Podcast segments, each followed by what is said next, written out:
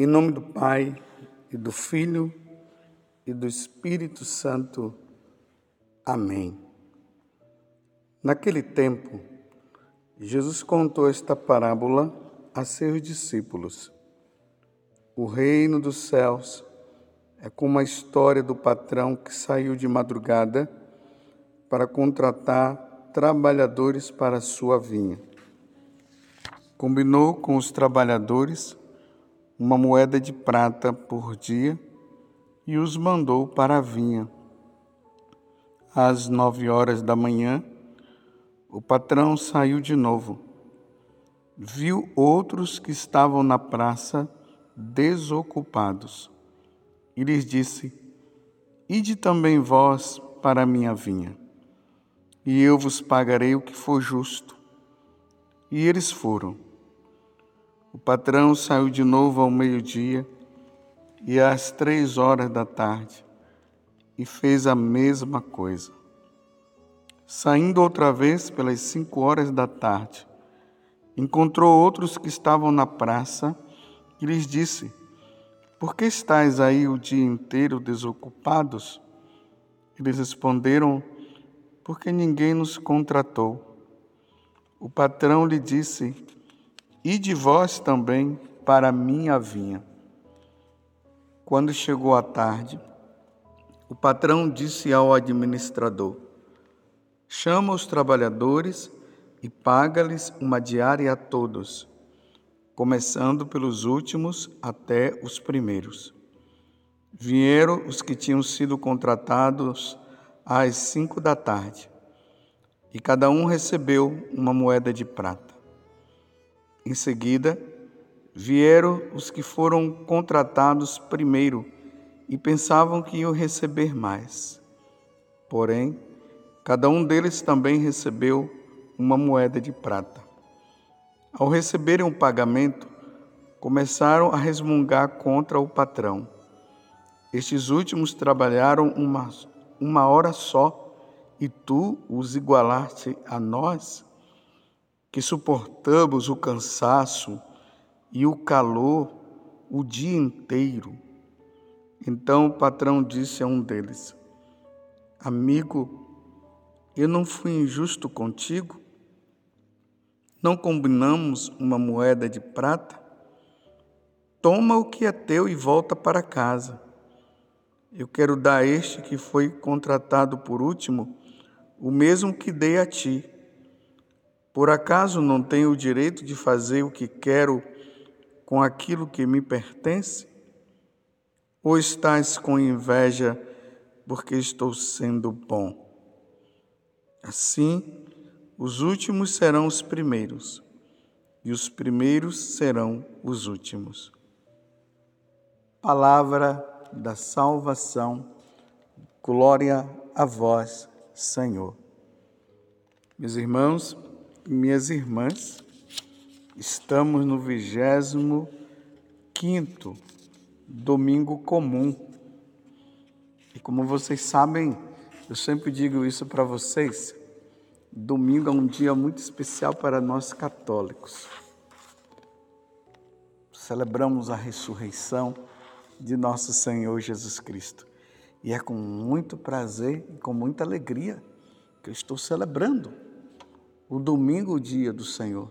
É o dia de nós santificarmos. Ninguém tem desculpa a dar, porque durante a semana nós trabalhamos, fizemos muitas coisas e poderíamos até dizer, inventar uma desculpa que nós não tivemos tempo para Deus. Mas no domingo, domingo é o dia de Deus. Nos voltemos todos para Ele. É preciso, nós precisamos reservar esse momento para participarmos do santo sacrifício de nosso Senhor Jesus Cristo. As exceções é para quem está doente, é para quem está na roça, lá não tem missa, ou porque a pessoa surgiu uma situação que não dá mesmo para a pessoa ir para a missa, então isso não incorre em pecado. Mas aqueles que podem, que estão com preguiça, e colocam alguma situação acima do sacrifício da missa, isso é pecado mortal. É um pecado tão grande que se a pessoa morre, ela vai direto para o inferno. É verdade, meus irmãos. Porque não existe situação mais importante na face da terra do que nós vermos o Filho de Deus, a segunda pessoa da Santíssima Trindade, derramando o sangue e salvando a todos nós, destruindo a morte, destruindo o pecado, destruindo Satanás, o nosso inimigo e o inimigo de Deus. Como nós podemos colocar outra coisa acima disso? Então vamos para a missa, participemos da missa no dia de hoje. Se alguém participa, não participa da missa, por preguiça ou por qualquer outro motivo que eu acabei de dizer, ela não pode comungar na próxima missa. É preciso buscar um sacerdote e se confessar. Tanto que quando uma pessoa cai em pecado mortal, o caminho dela não deve ser a missa o caminho dela deve ser o confessionário. Aí ela se reconcilia, aí ela retoma o caminho dela e vai para a Santa Missa. Uma vez entendido, voltemos à leitura de hoje. Que situação, né? Um pouco difícil.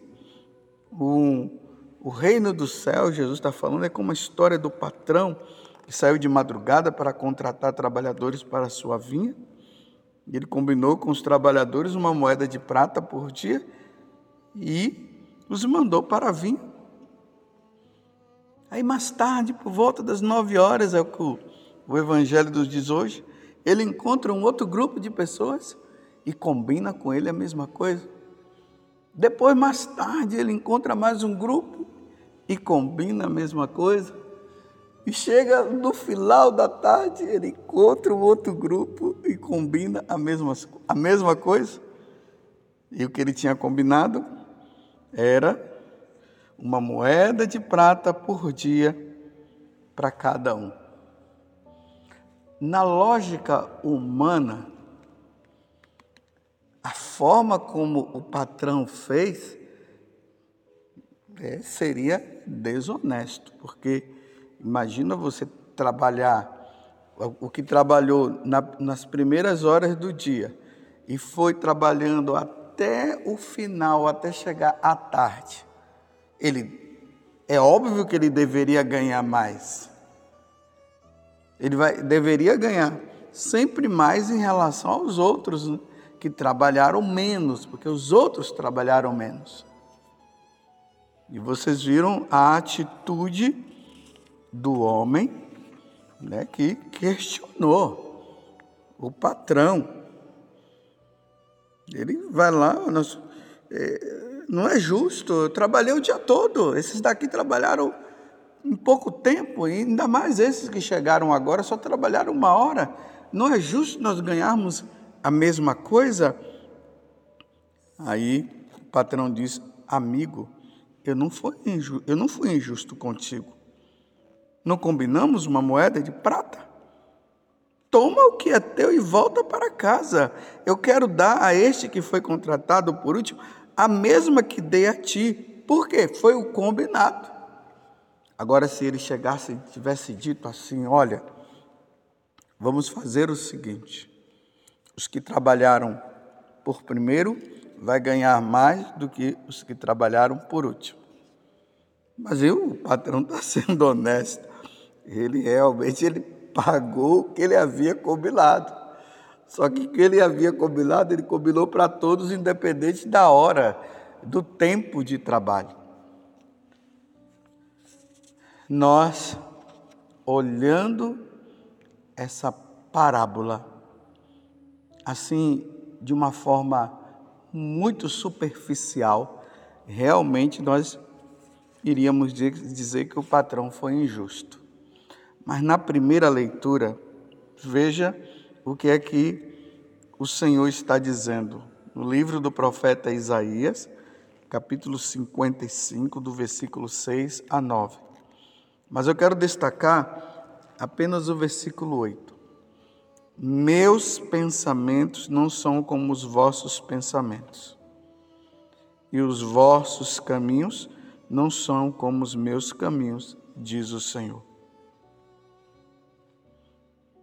Estão, meu, estão meus caminhos tão acima dos vossos caminhos, aqui já é o versículo 9, e os meus pensamentos acima de todos os vossos pensamentos, quanto está o céu acima da terra. Deus não pensa como os homens. Não sei se vocês recordam que quando Pedro, lá em Cesareia de Filipe, Pedro é, falou que Jesus era o Messias, e Jesus fez a pergunta, no dizer dos homens quem eu sou, ah, uns é, um, é Elias, outro é Jeremias e assim por diante, e vós, que me dizes que eu sou? Aí Pedro disse, é, tu és o Cristo, filho do Deus vivo, aí Jesus disse, é Pedro, você falou isso, mas você não falou por si mesmo, foi o Pai que te revelou. E aí Jesus começa a falar do sofrimento dele. Aí Pedro, não, o que, o que é isso? Eu não vou permitir que o Senhor sofra. Não, aí Jesus disse: cala a boca, Satanás, porque os seus pensamentos não são como os meus, não é como os de Deus. Nós pensamos diferente. Os nossos pensamentos não são como os de Deus. Na verdade, nós pensamos apenas aquilo que é bom para nós, aquilo que nós queremos tirar proveito. Na verdade, nós não pensamos muitas vezes nos outros, nós pensamos mais em nós. Por isso que os nossos pensamentos não são como os de Deus. Deus, ele é perfeito na sua obra. Deus é perfeito em tudo aquilo que ele faz.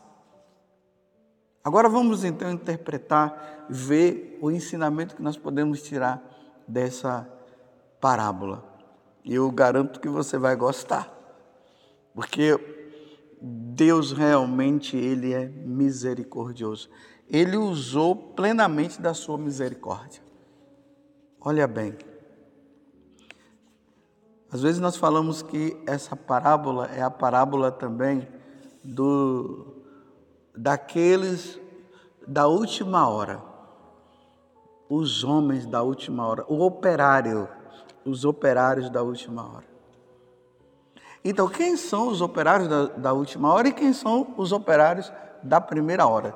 Ora, os operários da primeira hora, nós podemos contar aquelas pessoas que se converteram, se converteram e já tem um tempo de conversão que vem levando já um tempo numa vida com Deus, numa vida de santidade. Está caminhando ali santamente. Nós poderíamos, vamos dizer assim, os primeiros cristãos, aqueles que se converteram. Aí, no decorrer do tempo, tem aqueles que tem uma dificuldade não consegue abrir o coração, não se converte. Mas em um determinado momento ele se converte. E aí começa a levar uma vida de santidade agora junto com os que foram os primeiros. Então agora eles se juntam com os primeiros, embora os primeiros tenha levado mais tempo de conversão. E aí mais para frente vem aqueles outros também que se convertem, mas eles estavam também demorando para se converter e acabaram se convertendo. E aí, os últimos, está vendo? Porque Jesus falou que ele vai voltar um dia. E enquanto nós aguardamos o tempo do retorno de Jesus, a igreja continua aí evangelizando, levando o evangelho para várias nações, levando as pessoas que estão fora de Deus a conhecer Deus e se voltar para Deus. Os pagãos são batizados, os ateus reconhecem a divindade de nosso Senhor Jesus Cristo. Eles que diziam que Jesus não existia. Então, nesse espaço de tempo entre, vamos dizer, a encarnação de Jesus até o, a segunda vinda dele, esse é o tempo previsto para nós nos salvarmos. Jesus vindo acabou, não tem mais tempo ainda mais. Acabou o tempo de se pregar o evangelho, tudo se findou. Quem se converteu, se converteu, e quem não se converteu, não se converteu. É assim. Então, esses que estão se convertendo, nesse tempo mais próximo da vinda de Jesus, que levou uma vida errada, totalmente anos e anos sem se converter, sem mudar de vida, mas eles estão se aproximando do tempo da vinda de Jesus e eles se convertem, eles mudam de vida. Aí nós você vai entender agora a misericórdia de Deus. Deus poderia fazer o seguinte: aqueles que se converteram antes, céu para eles. E aqueles que se converteram ali já no, nos últimos dias da vinda de Jesus, eles não se salvariam. Você acha isso injusto? Claro que não. Então, vou usar um exemplo mais prático. Você aí na sua família, você se converteu, mudou de vida, mas vamos supor o seu filho está ali, ó, nada de mudar. Jesus está chegando, o tempo de Jesus chegar está tá se aproximando cada vez mais e seu filho não quer se converter. E justamente no último momento ali da vinda de Jesus ele se converte. Você ia dizer que isso é injusto? Claro que não. Você ia dizer, graças a Deus, no último momento, o meu filho se converteu, a minha mãe se converteu, o meu pai se converteu, a minha esposa se converteu, o meu esposo se converteu, aquele amigo meu que eu queria tanto que ele se convertesse, ele estava com o coração duro e ele não, e ele se converteu justamente no último momento e agora todos nós vamos poder habitar no céu.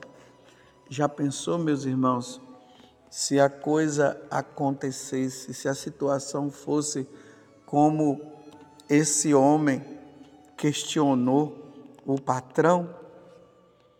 eu deveria ganhar mais e o outro não ganhou e está ganhando igual a mim? A misericórdia é isso, meus irmãos.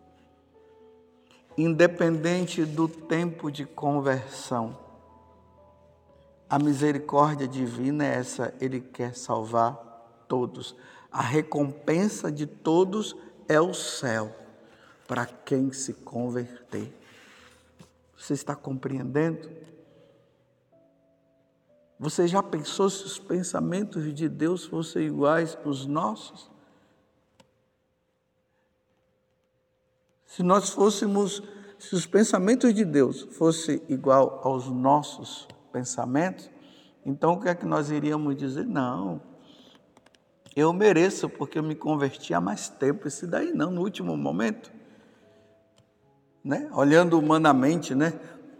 Eu, você, sabe lá quem, lutamos, lutamos, lutamos, anos, anos lutando pela nossa salvação ali, e aí, graças a Deus, vencemos, fomos para o céu.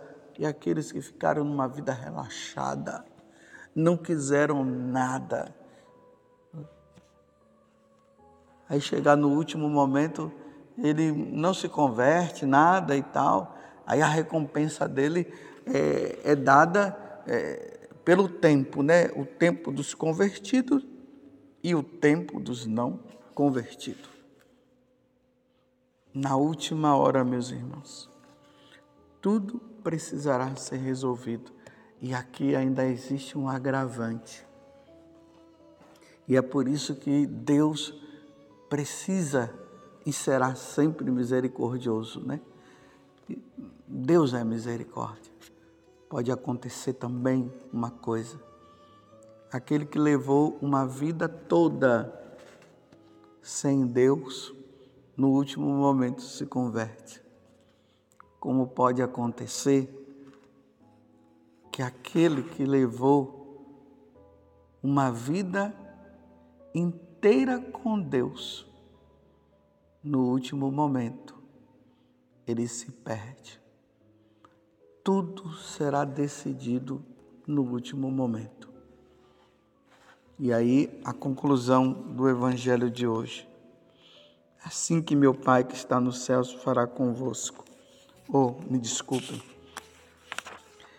Aí entra a última parte do evangelho, quando Jesus diz o seguinte: Lembremos que nós estamos no Evangelho de São Mateus, capítulo 20, do versículo 1 até o 16a. No último momento, aí Jesus diz aqui no Evangelho: Assim, os últimos serão os primeiros, e os primeiros serão os últimos. Que Deus então nos conceda a graça da perseverança, nos conceda a graça da fidelidade, porque aqueles que perseverarem até o fim será salvo. Então, Senhor, que os operários da última hora, aquele parente, aquele amigo meu que está distante, que não se converte, que na última hora, Senhor, eles possam aceitar o vosso convite e possam se salvar. E os que se converteram antes possam ser perseverantes até o fim, para que um dia todos nós possamos nos encontrar no céu. Ó Virgem Santíssima, não permitais que eu viva e nem morra em pecado mortal. Em pecado mortal eu não hei de morrer porque a Virgem Santíssima há de me valer. Valei-me, Virgem Santíssima.